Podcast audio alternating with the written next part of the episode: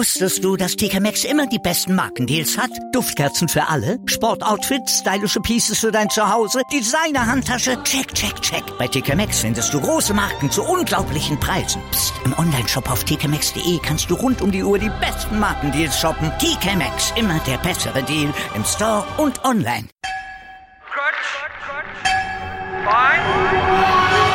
Vorpass. Vorpass Spezial. Der Podcast zur Rugby WM in Japan. Auf meinsportpodcast.de.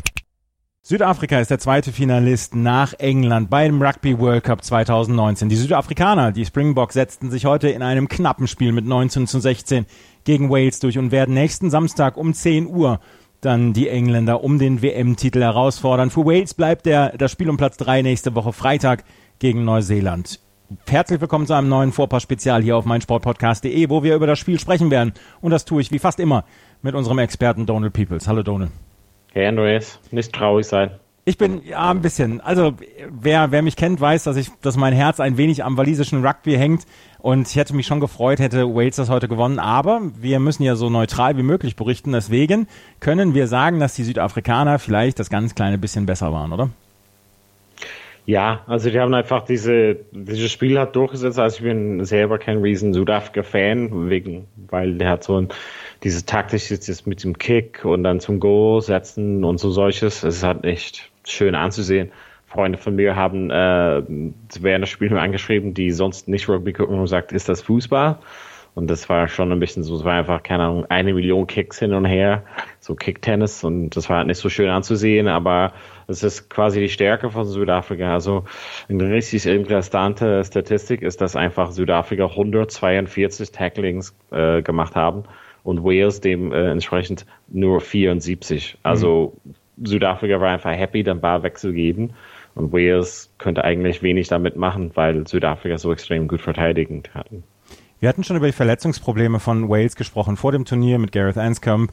Ähm, jetzt allerdings auch vor dem Halbfinale war dann auch noch Josh Navidi ausgefallen auf der 8. Ross Moriarty hatte ihn ersetzt und damit ist die Mannschaft von Warren Gatland in dieses Spiel ge gegangen gegen die Südafrikaner, die bislang ein Spiel verloren haben.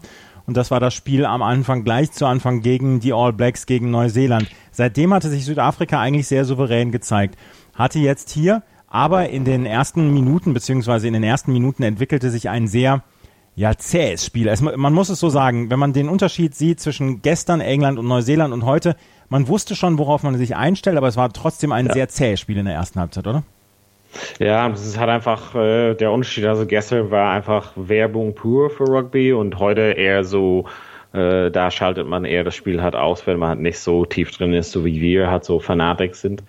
Ähm, das ist halt quasi das Ding, du sprichst halt quasi Verletzungen hat an, anfangs. Äh, das eine ist hat natürlich Navidi und quasi vor dem Turnier Anscombe, aber auch äh, Leo Williams hat meiner Meinung ja. nach gefehlt, weil ähm, sicher Hände hat äh, Lee Halfpenny und Super Kick spielt natürlich auch, aber es irgendwie in der Angriff bietet er dir relativ wenig hat an und ähm, das hat einfach gefehlt. Also man hat einfach so ein man hat so einen X-Factor hat heute gebraucht, also so auch dann, wo George North dann verletzt runtergegangen ist, sah es echt nicht gut aus. Also da diesen X-Factor einfach weniger wurde und auch ähm, meiner Meinung nach war hat Jonathan Davis hat nicht top fit, also das hat gesehen an seinem Bein war hat quasi wie äh, Terminator-Style hier, so Bandagen oder Robocop oder so hat mit fetten Bandagen. Mhm. Und der war sehr, sehr ruhig in dem Spiel. Ähm, ich, ich, bin mir halt nicht sicher, ob es äh, was geändert hätte, wenn die, benannten Spieler halt dabei gewesen wären, aber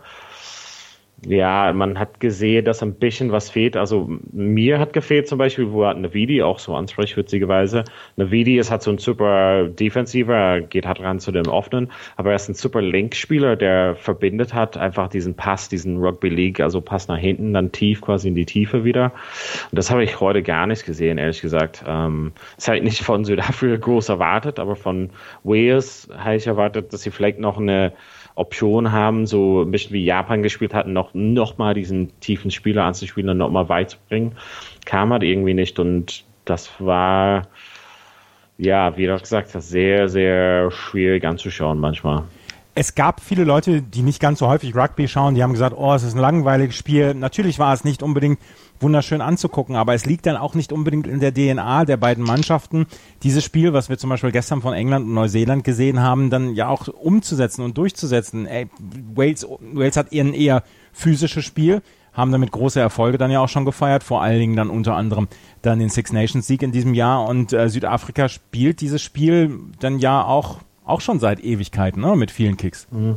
Ich muss mal, also ich muss mal dazu sagen, dass, dass diese, ich habe auch äh, mit jemandem darüber gesprochen, so eine Identität von Mannschaften. Ich würde schon sagen, dass Südafrikas Identität, das hat wirklich fetten Stürme rein äh, plus dann dieses Kickspiel natürlich. Aber die ähm, Identität für die Mannschaft von Wales wäre weniger so dieses äh, Phasenspiel, hat irgendwie reingehen, wieder rein, rein, sondern eher diese Wide Wide, also vom 15 zu 15 immer spielen und dann wieder vielleicht die kurze Seite angreifen. Also vielleicht war es positionsbedingt beziehungsweise spielerbedingt, dass sie es halt nicht umsetzen könnten, aber Wales war irgendwie dann, äh, müssten hat so ein Spiel mitmachen, was Südafrika bietet. Ne? Da hat man gesehen, dass Wales hat auch dann extrem viel gekickt, weil es irgendwie so in einem Spiel keine Worte was riskieren. Also, ne, und das ist halt quasi das, was das nicht so anschaulich macht. Keine Worte irgendwie was riskieren.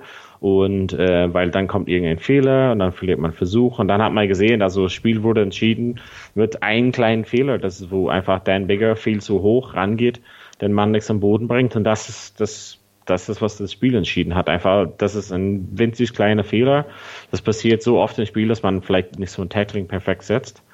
Ähm, aber wie gesagt, das ist halt so der Unterschied gewesen. Aber grundsätzlich würde ich halt sagen, dass die Identität von Wales nicht so das Spiel zu spielen wäre wie heute, was wir gesehen haben, sondern ich glaube, wenn die anderen Jungs, die dann verletzt waren oder auch im Spiel verletzt wurden, äh, dabei gewesen wären, hätten wir vielleicht was anderes gesehen. Aber irgendwie waren die dann bedingt, also in deren Möglichkeiten sozusagen oder eingeschränkt, besser gesagt. Also haben sich die Waliser so ein bisschen das Spiel der Südafrikaner aufzwingen lassen? Ja, das ist so heiß gesehen. Also guck mal, also vielleicht musste ich noch mal das ganze Spiel, also wir sprechen gleich frech nach dem Spiel, aber vielleicht muss ich noch mal angucken. Aber ich habe keinen Phasen gesehen von Wales, wo die diesen Pod von Stürmer oder irgendwie eine Gruppe hatten und dann noch mal hintenrum gespielt haben. Also das kann man vielleicht gab es das schon. Ich habe irgendwie nicht drauf geachtet oder ich habe es nicht gesehen, aber normalerweise, besonders mit Anscombe zum Beispiel, haben die es oft gespielt. Also Bigger hat es mal gemacht, aber es war echt wenig. Und wie soll man eine Mannschaft wie ähm, Südafrika auseinandernehmen, wenn du immer eng das Spiel ja. hältst und nur durch die Mitte gehst. Also das ist, ich kann dir 100% sagen, ich bin halt nicht der große Experte aller Zeiten, aber ich würde halt schon sagen, Südafrika kannst du nicht durch die Mitte schlagen, sondern es muss irgendwo außen passieren. Guck mal, wo der Versuch gefahren ist. Ähm, Mhm. Das war einfach mal ganz außen, weil da ist halt, okay, das ist ein bisschen unfair, aber das war da ein Platz, ähm, Faf de Klerk geht viel zu schnell und hat ran und da ist halt ein Unterzahl und da ist nur Hands, also wirklich spielen und ich glaube, da wären halt noch Möglichkeiten gewesen, besonders mit so Leuten wie Willie LaRue und ähm, die beiden Ecken von äh, Pimpy zum Beispiel, die sind halt nicht extrem äh, defensiv stark. Ich glaube, da hätte man die mehr, viel mehr unter Beweis stellen müssen. Also aber das war halt nicht möglich. Also wie gesagt, sobald North runtergegangen ist zum Beispiel, ja. war es echt dünn, was halt noch da kommen kann. Ja, North musste auch untergehen mit einer Oberschenkelverletzung. George North in der 39. Minute. Und die Spieler, die dann äh, dafür kamen, die könnten dann auch nicht mehr unbedingt die Akzente setzen. Owen Watkins zum Beispiel, der ist für George North in der 39. Minute gekommen, aber blieb in der zweiten Halbzeit halt komplett blass. Der Einzige, der in ja. der zweiten Halbzeit dann wirklich noch ähm, viel über die Außen versucht hat, das war zum Beispiel Josh Adams, der dann ja auch den Versuch gelegt hat für das walisische Team. Die, ähm, die Südafrikaner führten 9 zu 6 zur Halbzeit. In der 46. Minute konnte, konnte Dan Bigger dann ausgleichen zum 9 zu 9 und es lief die ganze Zeit lang so, bis zur 57. Minute, bis Damian der Lende dann für den Versuch gesorgt hatte. Und da hatte die Südafrikaner, das, der Wales, die Wales-Verteidigung zum ersten Mal so ein bisschen auf dem falschen Fuß erwischt, hatte ich das Gefühl. Ja, wie gesagt, das ist halt einfach mal, die hatten diesen Straftrittvorteil, muss man zu, dazu sagen, dass Südafrika hätte, hätte sowas nicht gespielt ohne den Vorurteil, meiner Meinung nach.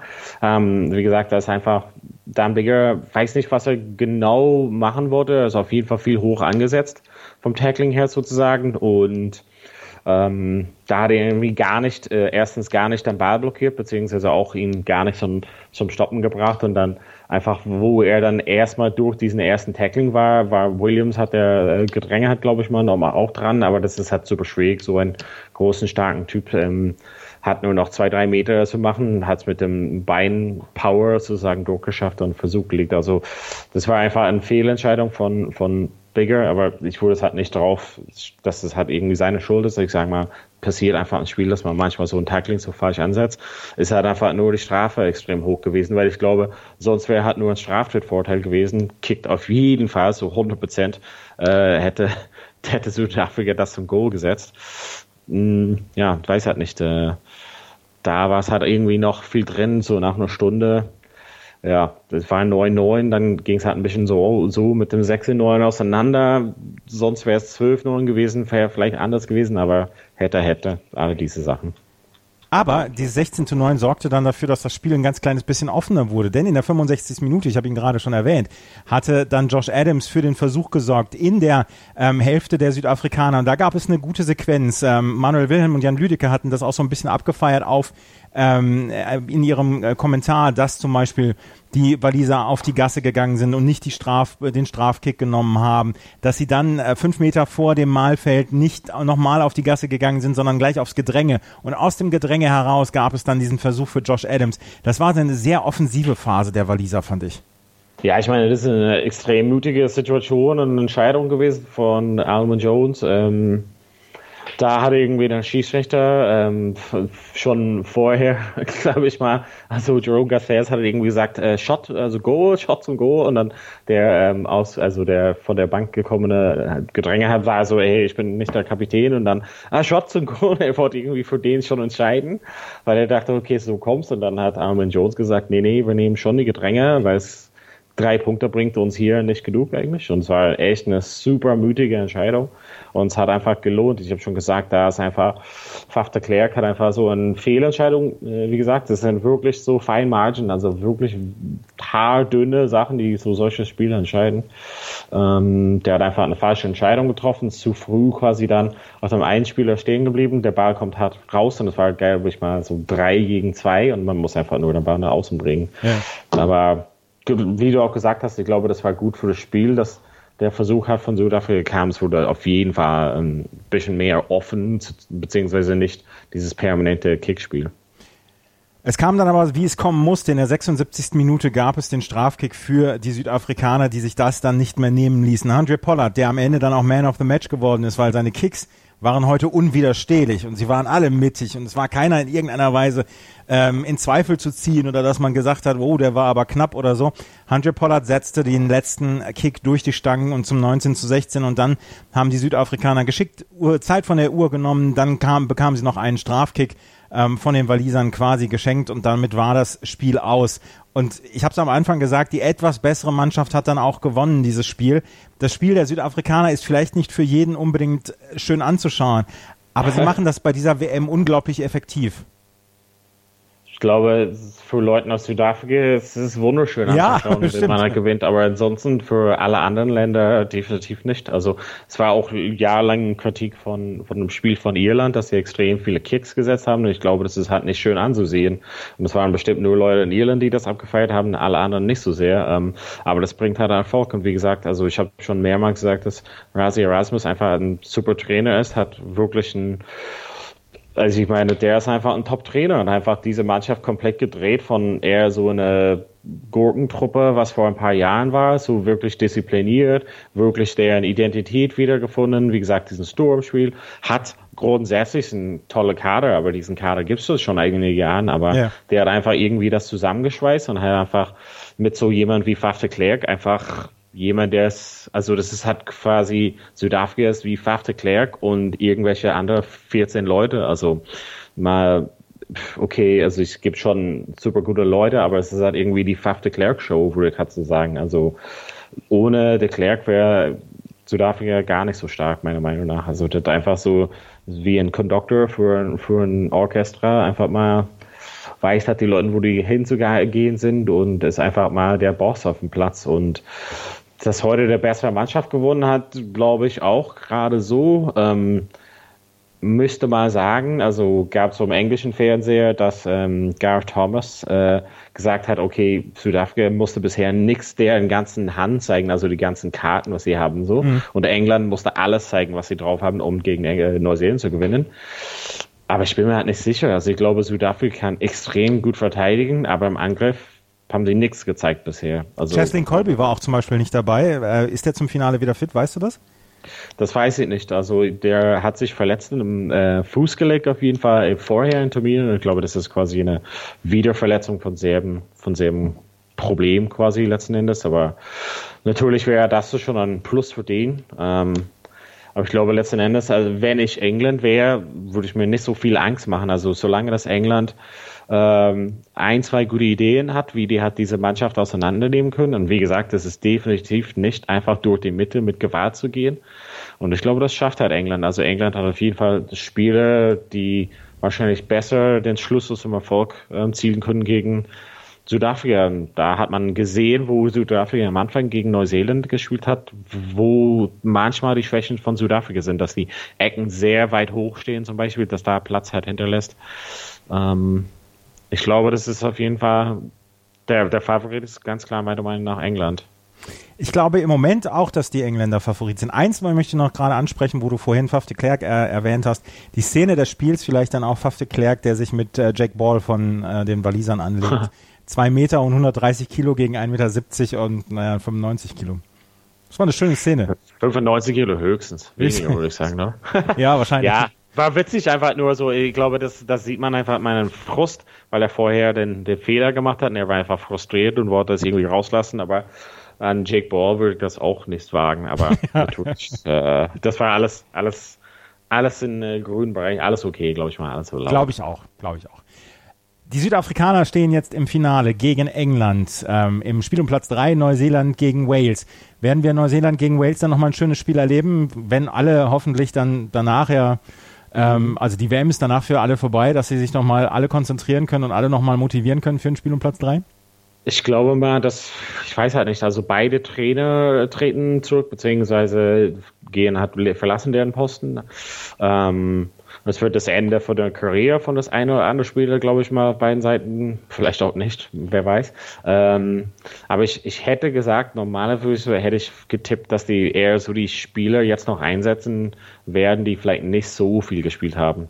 Weil ich glaube, es ist halt mhm. schwierig für wirklich die Topspieler, sich dafür zu motivieren. Aber kann mich auch da irren. Aber ich glaube, das wäre vielleicht irgendwie eine Gelegenheit für die Leute, die wirklich nicht immer in die 23 äh, geschafft haben. Ich meine, letzten Endes sind das äh, Mannschaften oder beziehungsweise Kadern von 31 Leuten. Ich glaube, kommen halt vielleicht noch ein paar andere Leute zum, zum Gelegenheit vielleicht ja. an dem Spiel. Wir werden es sehen. Wir werden uns auch da nächste Woche dann drüber sprechen. Freitag gibt es das äh, Spiel um Platz drei zwischen Neuseeland und Wales. Samstag das große Finale zwischen England und Südafrika. Südafrika besiegt Wales mit 19 zu 16. Donald Peoples von Vorpass, unserem Rugby-Podcast, hat das für uns hier analysiert. Danke, Donald. Ja, sehr gerne. Vielen Dank fürs Zuhören. Bis zum nächsten Mal. Auf Wiederhören. Wusstest du, dass TK Maxx immer die besten Markendeals hat? Duftkerzen für alle, Sportoutfits, stylische Pieces für dein Zuhause, Designer-Handtasche, check, check, check. Bei TK Maxx findest du große Marken zu unglaublichen Preisen. Psst. im Onlineshop auf tkmaxx.de kannst du rund um die Uhr die besten Markendeals shoppen. TK Maxx, immer der bessere Deal im Store und online. Wieder live von ihrem Toyota-Partner mit diesem Leasing-Auftakt. Der neue Toyota Jahreshybrid. Ab 179 Euro im Monat. Ohne Anzahlung. Seine Sicherheitsassistenten laufen mit und ja, ab ins Netz mit voller Konnektivität. Auch am Start die Toyota Team Deutschland Sondermodelle. Ohne Anzahlung geht's in die nächste Runde. Jetzt los sprinten zu Ihrem Toyota-Partner. Die komplette Welt des Sports. Wann und wo du willst. Vorpass.